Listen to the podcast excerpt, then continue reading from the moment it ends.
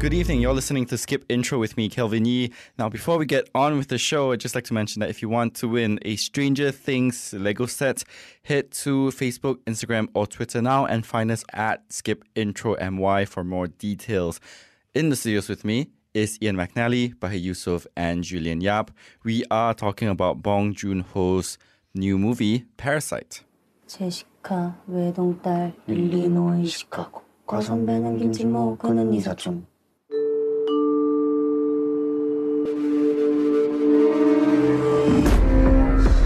부자인데 착하다니까. 진짜 니가 착한 거지. I'm deadly serious. 근데 지금 진짜로 이상한 게 뭔 것 같아.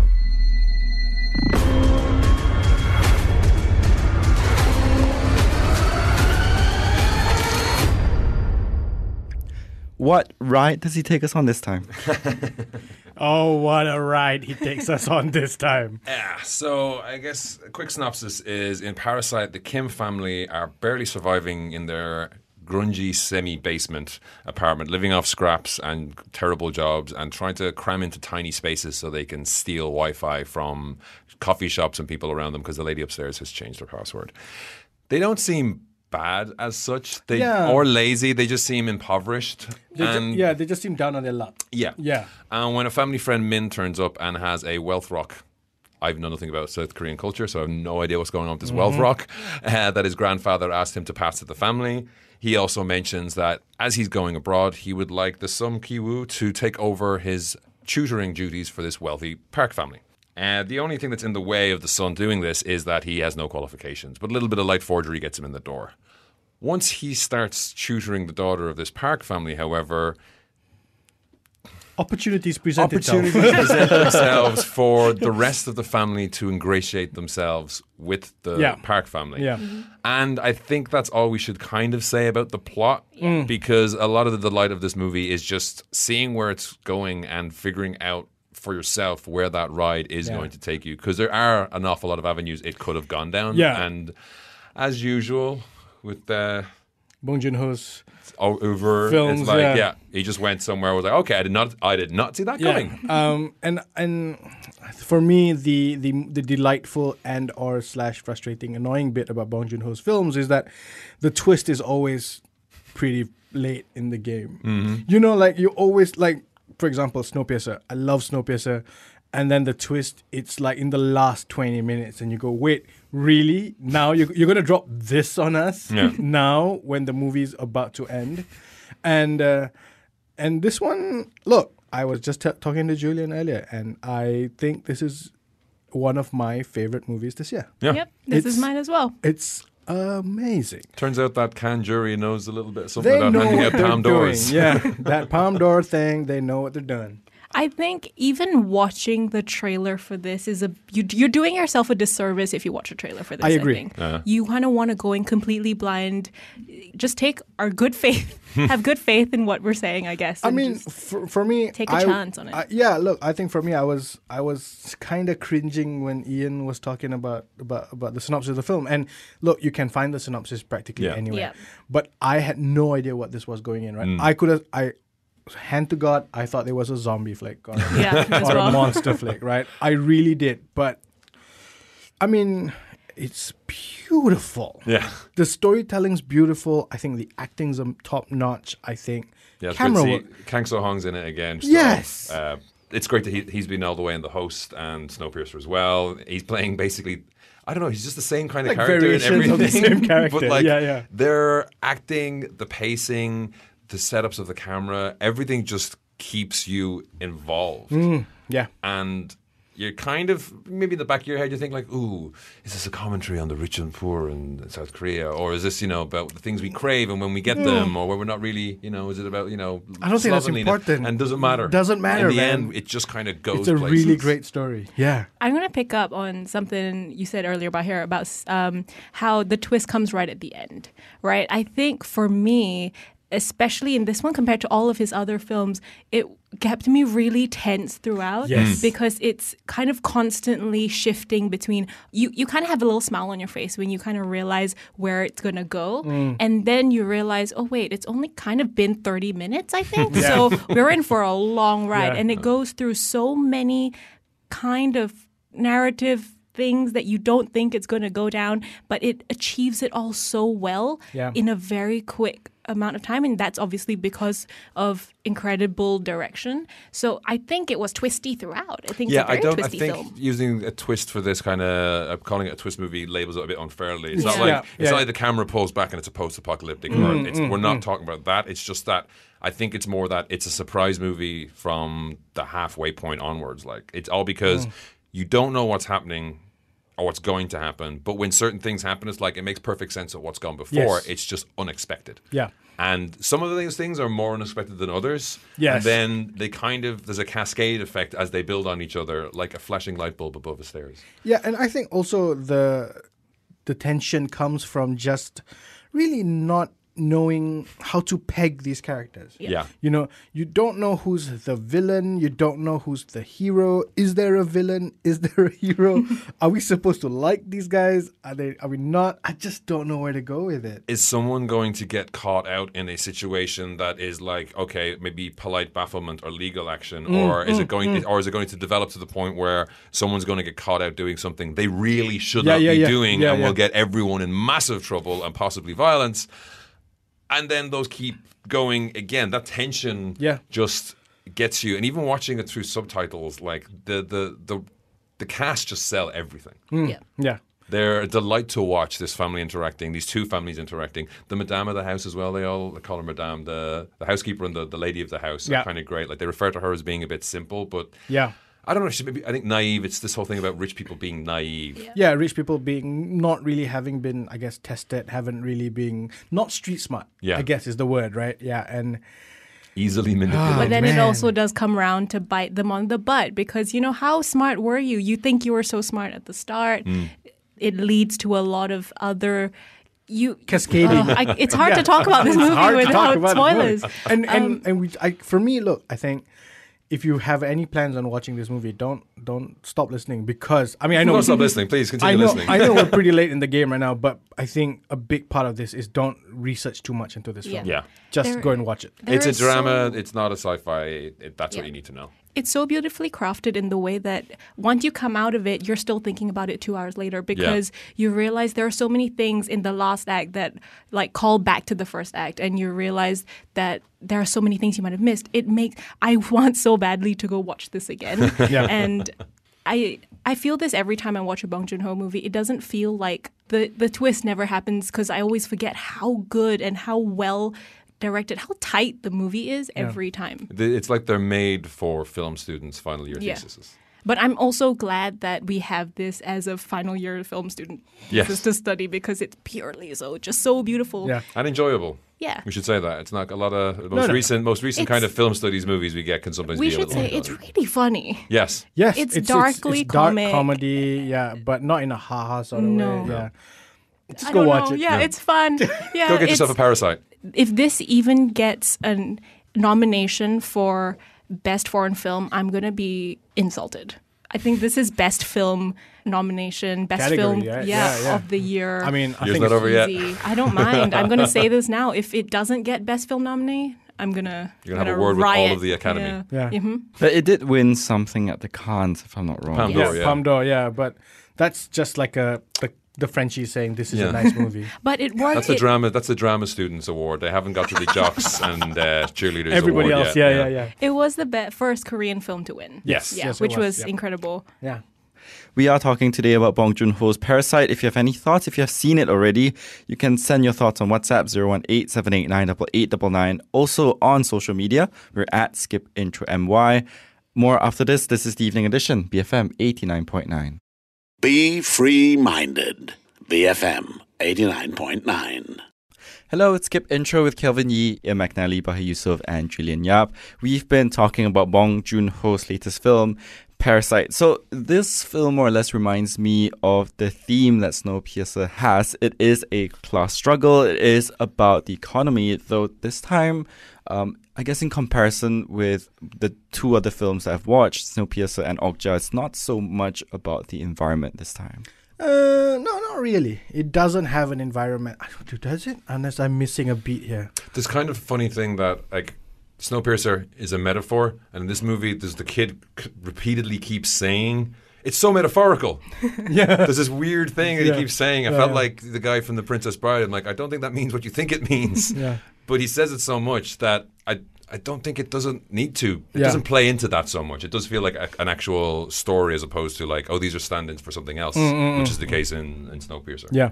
I mean, for this one, it really is, in some ways, a look at the class struggles or the class structure in South Korea, right? There's a... as we were talking earlier about how this family is not... They're more of a, like a down on their luck, because throughout the film you've learned that you hear that the father's had other jobs in other places that have shut down, that he's been fired from. There's a line about even going for security guard job has 5,000 students turning up, or something university like that. Graduates turning up. So there's so it's less that these guys are the prototypical villains in that they're schemers or con artists or confidence men. They're not. They're really good at this one thing they're doing, which is revealed as the movie goes. Which is revealed as the movie goes, but at the same time, they're not bad people. This is just unfortunately how they're sort of getting through life, I guess, right? Yeah, and it's hard to see them as bad people, but at the same time, they're not the most honest people. Yeah, and whereas on Snowpiercer, I think everybody except the kids was basically evil. When it came down to it, when it comes down to it, pretty much. It turned out that our heroes had, eaten babies and basically anyone, and cockroaches. We've all seen some stuff. We've all seen some stuff. Yeah, we've been through some stuff. Yeah. So and even the classroom of like upper class kids were like horrifying. Oh, wow, yeah. Remember that? Was that Alison Pill was on that scene? Yes, she was a teacher. Mm. What's weirding me out now thinking about Snowpiercer is having seen the trailer for the Amazon version of this. It's almost identical. I haven't seen it. Oh, you've not seen the trailer? I haven't seen the trailer. It's exactly the same, but with like discount TV versions of Tilda Swinton and Chris Evans. Yes. But with... Jennifer Connelly's playing a different character. Yes. But there is somebody very clearly, I'm doing a Tilda Swinton impression. Oh, right. Okay. And the sets look the same. Yeah. Like, it's not like, oh, we're going to reimagine the world. It's like, no one saw Snowpiercer, so we're just going to rip it off wholesale. Just going to do it again in 13 episodes or whatever it was. Yeah. I'm kind of looking forward to that. I really enjoyed Snowpiercer, so I'll give it a go. Just watch Snowpiercer again, dude. Like not 13 times. I don't know, that ending though. I mean, it's such a... It ends with a beacon of hope, but there's such a series of downers getting there. I watched it and I was like, thank you for bringing this movie out in Malaysia. Thanks to the 6 people in the cinema for not being jerks throughout it. But, oof, that was hard watching. And I think that's something that Bong Joon-ho does super well. There's always a kind of bittersweet ending at the end of it. It is somewhat happy. There's a little glimmer of hope, but at the end of it, it kind of pulls the rug out from under your feet. Yeah, and it pulls the curtain away because it reminds you we're all like this. The society is going to continue going on the way it is. The environment you're in isn't going to change because you've gone through this one event. And we talked about this before off mic. It's ultimately it's all about family. Yeah. Yeah. And he does this so well, like even going all the way back to The Host, which was 2006. Does it amazingly. Yeah. Even Mother. No exclamation mark, because that's a different movie. Yeah. And even Mother, it's basic, it's all about family. It's the relationship between people, how you feel. And I guess this is very ingrained in Asian culture, Korean culture, right? Like you're so...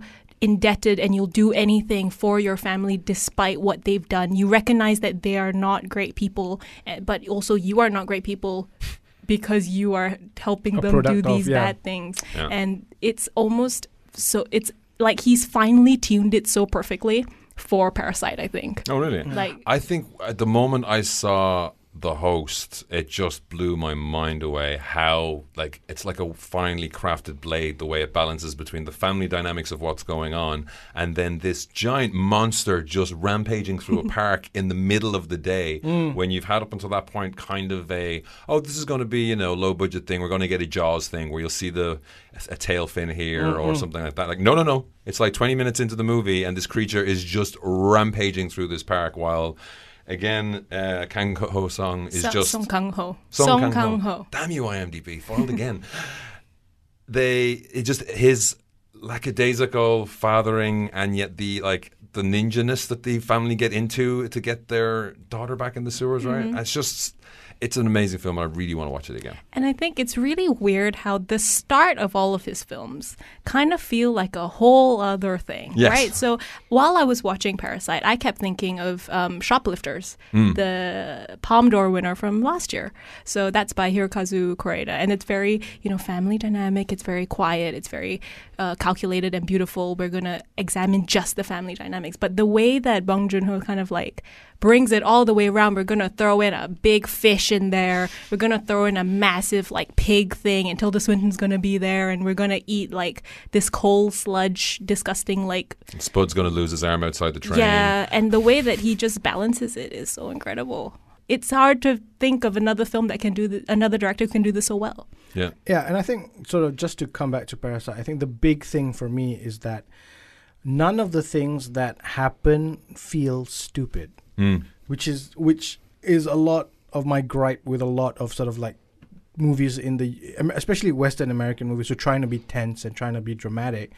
Everything just goes stupid. Whereas in this instance, there's one point in the film when as expected in all movies where the family leaves and comes back ahead of schedule, you expect it to happen, right? When they come back, but I wasn't expecting them to react the way they did and how they did it. So I actually was when the phone call happens, I actually gasped out loud, Because by that point, you already think it's past. There's the doorbell ring is one thing. Yes. And then there's a phone call. And these things happen and you're thinking okay, this is the trope here is that someone's coming. Yes. But then it's not what you think it is. And then the next time it happens at the perfect time that but you're so caught out by the first time, you've forgotten about the fact that the original tension was there. The original problem is still there. We sound terrible. If anyone's just tuning in now, we're talking about Parasite without talking about Parasite.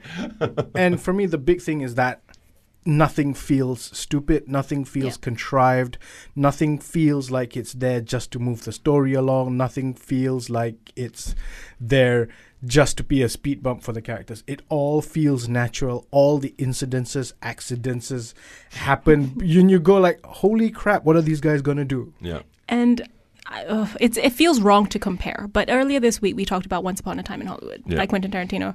And I'm going to say, I feel like this is a lot better directed, and it's a better product of a director's vision on screen than in Once Upon a Time is. And Bong Joon-ho isn't on his 9th film. He's not going to retire on his 10th film. So I don't see how it can get better almost but he keeps knocking it out of the park. I didn't think he could build on Snowpiercer, and he built on Okja. I was Okja a little bit disappointed after Snowpiercer for sure. Okja felt for the American audience. It felt for the American audience who won't come out to watch a movie directed by some weird Korean guy that they can't pronounce, and so they're just going to watch it on Netflix. So it's the simplified Bong Joon-ho. It's the Bong Joon-ho for the kids. Yeah. So it was a Netflix Bong Joon-ho. It's Netflix Bong Joon-ho. Yeah, you're right. Yeah, and there was a plenty of there was Tilda Swinton weirdness in that as well, right? But that's American. The ending of that was my favorite Jake Gyllenhaal weirdness. Oh God, yeah. That really brought it out of the park. But I think we weren't set up for that movie because at the time Netflix kindly gave us cuddly Okjas before the movie came out, and so we were waiting for it, and then that ending happens, and it's not that something bad happens to Okja, but something bad happens, and it's general. It's not and then they all lived happy ever after. It's no, people are horrible, and situations like this exist, and you should think about what you're eating. I'm just rocking back and forth on the couch, cuddling my own little cuddly Okja, going I'm sorry, I couldn't. And it's just this is life, right? Yeah. This is life. I think it was that Snowpiercer had a bit more of a, not upbeat, but I think there was all that miseryness, but it's still Hope survives. This is like find your own corner and hide in it because the world is going to kill you. And if it means that he's going to be able to move back, kind of reel it in a little bit, move back to his mother, his the host, memories of murder, all of that, more the part. I think they just casually mentioned the rampaging monster movie is like the normal ones. Yeah, no, the normal one that more focus more on, you know, it's less Okja, it's less, I guess, high concept, more family dynamics, more, which is, you know, ultimately what he built his career on and he's like incredible at. If he's going to bring that back but still mix it in with all of this fun stuff, I'm super glad. We've been talking today about Bong Joon-ho's film Parasite. It is out in cinemas right now. Let us know what you think. You can drop us a note at movies@bfm.my. You can find us on social media. We're at skipintromy. And follow us there because we do have a Stranger Things Lego set to give away. It's a big set, so you can find more details there. Again, at skipintromy. This is the Evening Edition, BFM 89.9.